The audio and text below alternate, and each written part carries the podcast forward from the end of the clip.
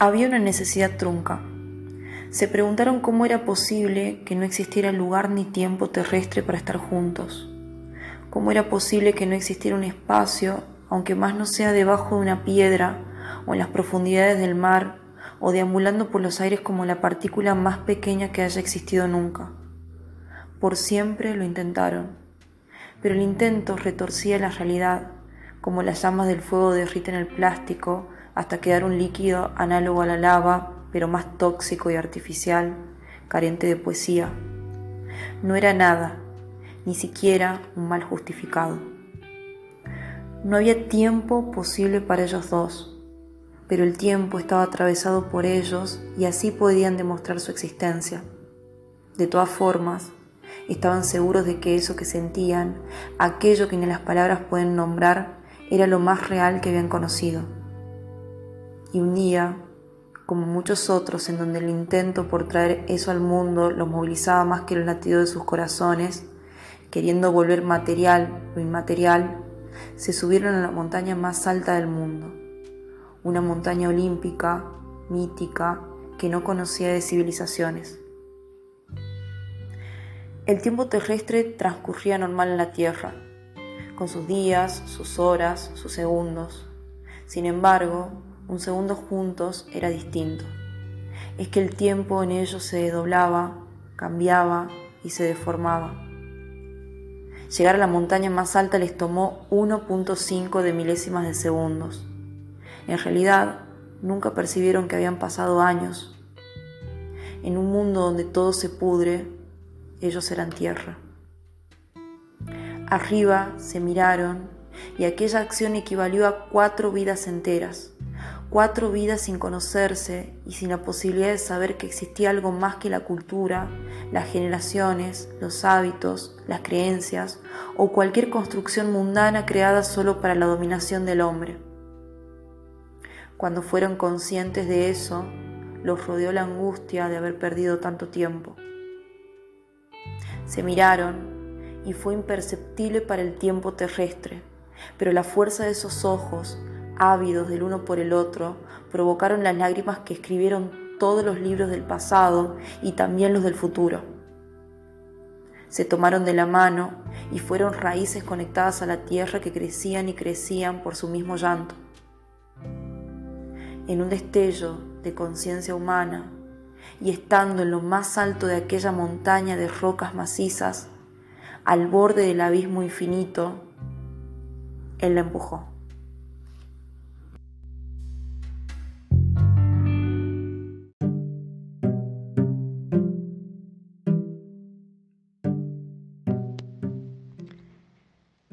Hablar de la poética de Elena Bodoc es hablar de política, derecho, otredad, silencio, libertad. El título de la columna de hoy es Pensamiento mágico e infancia y pretende ser un homenaje a una de las más grandes escritoras de nuestro país, Liliana Bodoc. Mi nombre es Alba del Huercio y les propongo adentrarnos en el mundo mágico de una gran, gran referente de la literatura infanto-juvenil. Me pareció interesante comenzar esta primera columna sobre literatura de infancia tomando las ideas que Liliana Bodoc dejó plasmadas en sus cientos de conferencias y obras, ya que definir la literatura infanto-juvenil es siempre complejo y problemático. Pero Liliana, con su sensibilidad humana, nos ilumina el camino y va más allá. Nos propone crear puentes, como le gustaba decir a ella, entre la literatura y las infancias, y nos ayuda a entender a la literatura como una forma de pensamiento en un mundo donde nos enseñan que solo es posible el pensamiento lógico, racional. Y si hay algo clave en las ideas de Liliana Bodoc es la palabra. Para la escritora la palabra no es ingenua, la palabra no es vana, la palabra no es neutra, la palabra pesa, la palabra daña, la palabra sana, la palabra hace realidad. La palabra suena como un objeto. No es virtual, es contundente. Al lado de eso está la responsabilidad que implica hablar y mucho más escribir y mucho más escribir para niños. Ejercer la palabra, va a afirmar Liliana, debería ser un acto extremadamente responsable, entendiendo como responsable todo acto amoroso y respetuoso, porque la palabra también es política. Y sobre esto, no puede escindirse la política de la fantasía. Susana Sagrillo, escritora ella, afirma que el pensamiento mágico toma la materia, toma el tiempo, toma elementos que pueden ser transformados y eso da muchísimas posibilidades. Por ejemplo, tenemos los brujos. Los brujos eran los antiguos chamanes y los chamanes eran personas que tenían ciertos conocimientos sobre las hierbas, sus propiedades curativas, sus formas para entrar en trance. Eran un mediador entre el mundo terrenal y otro mundo diferente. Hay dos formas de entender esto. O es magia o es ciencia. Pareciera que los adultos le tenemos miedo al pensamiento mágico. Pero en los niños sucede lo contrario. Los niños se manejan por fascinación, dice Liliana Bodoc. Mágico no es lo que no existe, sino lo que todavía no podemos explicar.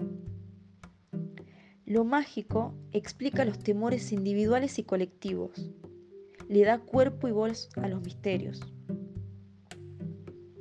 Un monstruo, socialmente hablando, no es un ser horripilante y feroz, es algo mucho más serio. Para las sociedades el monstruo es el otro, es lo que interpela los paradigmas y pone en jaque sus tabúes. Hay aquí otra potencia de la fantasía. Nos acerca al otro. Nos señala que la otredad no muerde y que en cambio enriquece nuestras vidas y nos humaniza.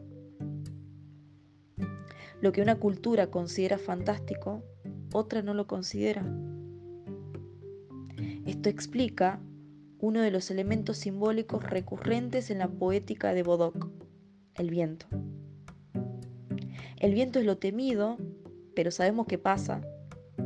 Lamentablemente un día todo se da vuelta.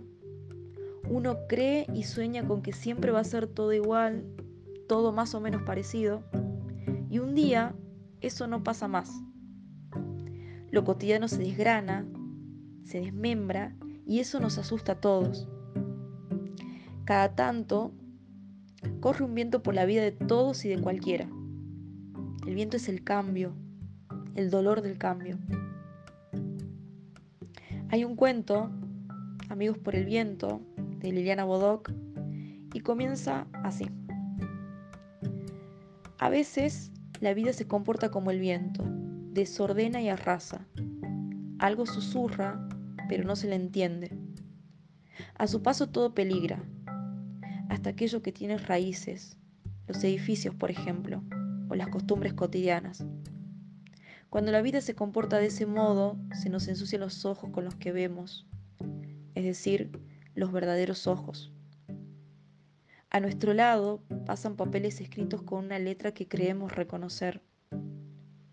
El cielo se mueve más rápido que las horas y lo peor es que nadie sabe si alguna vez regresará la calma. Así ocurrió el día que papá se fue de casa.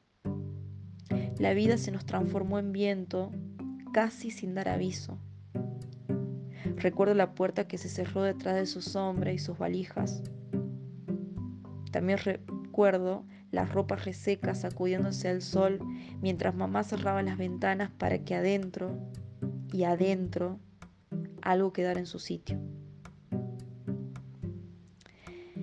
Este cuento está narrado por un adolescente cuyo padre un día se fue de la casa el día en que nació el viento, abandonando a su esposa y a su hija. Este viento está hecho de movimiento puro, de vaivenes, de la misma dinámica de la que está hecha la vida. Y este viento genera caos y plantea una nueva disposición, reorganiza.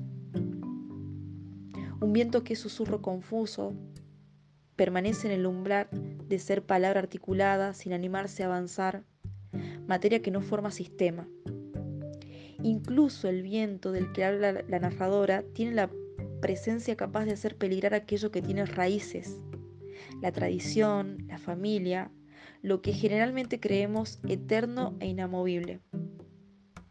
Los ojos se le ensucian y ya no pueden frecuentar la lectura, al menos no la misma, porque el aire se nubló de un viento desorganizador.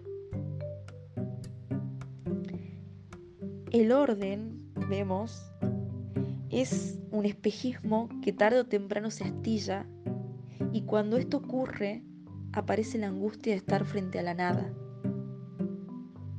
Y así volvemos al principio de esta columna, al miedo. Lo que le da miedo al mundo adulto es que la literatura nos proponga que hay otro mundo posible, que hay otro orden posible, que todo lo que nosotros construimos como sociedad, nos guste o no, es una construcción. No es algo que esté dado de una vez y para siempre. Que nosotros ordenemos los colores, los puntos cardinales, el tiempo, el sexo, la vida, la muerte y así, y que pueda haber felizmente, y que felizmente hay otros pueblos, otras culturas, otros lugares donde todo se ordena de otra manera, eso es lo que a veces propone la literatura fantástica y lo que nos asusta tremendamente como adultos, incidiendo directamente en los textos literarios que llegan a los niños. Bodoc escribió para siempre. La fantasía no es una mentira, sino una contracara, una contracultura, un contrapunto, un canto contra la obviedad y los dogmas, un contratiempo, una contratapa. En definitiva, la literatura no hay que ponerle cáscaras ni cerrojos. La ficción debe ser pura libertad. Siempre decimos, es muy recurrente decirlo, que los chicos son como esponjas en los primeros años de vida. Pero Liliana, nuestra autora, homenajeada de hoy, nos explica solo cómo ella puede explicar lo que verdaderamente ocurre en la infancia. La palabra literaria se internaliza durante los primeros años de vida. Quizás sea como andar en bicicleta. Es mejor si lo hacemos siendo niños.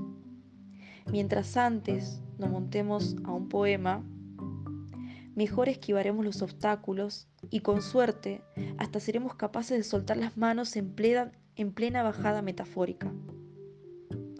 Pero hay algo más. Leer y andar en bicicleta son cosas que en la infancia se hacen porque sí, sin un propósito específico, por puro amor a la vida y al riesgo. Será por eso que la literatura y la infancia son hermanas y donde está una, está la otra. No, desde luego, porque la niñez sea argumento del texto o porque los protagonistas sean niños. Es un asunto más hondo la literatura hace alianza con la infancia porque indefectiblemente dialoga con lo fundacional de cada uno y llega al sitio donde se organizan nuestras fortalezas y nuestras debilidades, nuestras vergüenzas y nuestros secretos.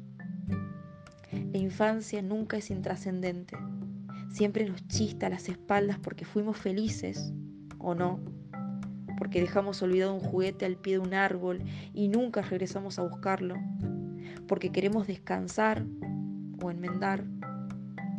La infancia es una patria y si en ella hubo lecturas, los caminos de ida y vuelta se multiplican. De las lecturas de las infancias, Bodoc rescata la importancia de que sean opciones estéticas. En la lectura de textos estéticos, es decir, artísticos, es decir, literarios, se desarrollan algunas potencias que pueden ser decisivas en el crecimiento humano. Una de ellas es la duda, que se genera por la dificultad que posee cualquier texto estético desde el momento en que no es obvio, explícito didáctico. Y la duda es una de las máximas virtudes que podemos inculcar durante la infancia. Educarnos en la duda es educarnos en la tolerancia. Nunca la duda declaró guerras. En cambio, siempre fueron las certezas impiadosas y autoritarias las que dijeron, el sol gira alrededor de la tierra, ellos son inferiores, ellos son peligrosos, ellos no son. Solo lo absoluto derrama sangre.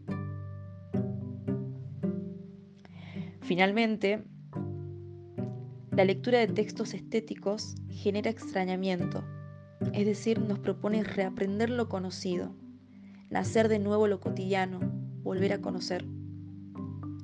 El extrañamiento desnaturaliza lo que vemos a diario. Entonces, dar a leer literatura en los primeros años de vida es ayudar en la construcción de individuos que no naturalicen aquello que puede y debe ser cambiado. Individuos que no avancen, no atropellen, no desconozcan, que no estallen, que no naufraguen y que en cambio recorran la vida en bicicleta. Liliana Chaveta, conocida como Liliana Bodoc, nació en Santa Fe el 21 de julio de 1958. Desarrolló su carrera en Mendoza tras haber estudiado la licenciatura en Literaturas Modernas en la Universidad de Cuyo, donde ejerció en diferentes colegios como docente de literatura española y argentina. Ávida lectora de clásicos, pero también de escritores locales, Bodoc es considerada una de las mejores representantes de la épica latinoamericana del siglo XXI.